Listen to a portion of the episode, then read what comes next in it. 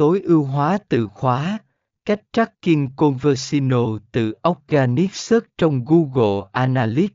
Phần 10 tạo một tài khoản trang web mới. Nếu bạn chưa có tài khoản nào liên kết với trang web của bạn, bạn cần tạo một tài khoản mới và thêm trang web của bạn vào đó. Lấy mã theo dõi, sau khi bạn đã tạo xong tài khoản, Google Analytics sẽ cung cấp cho bạn một mã theo dõi. Hãy sao chép mã này và thêm vào trang web của bạn. Mã này giúp Google Analytics theo dõi hoạt động trên trang web của bạn.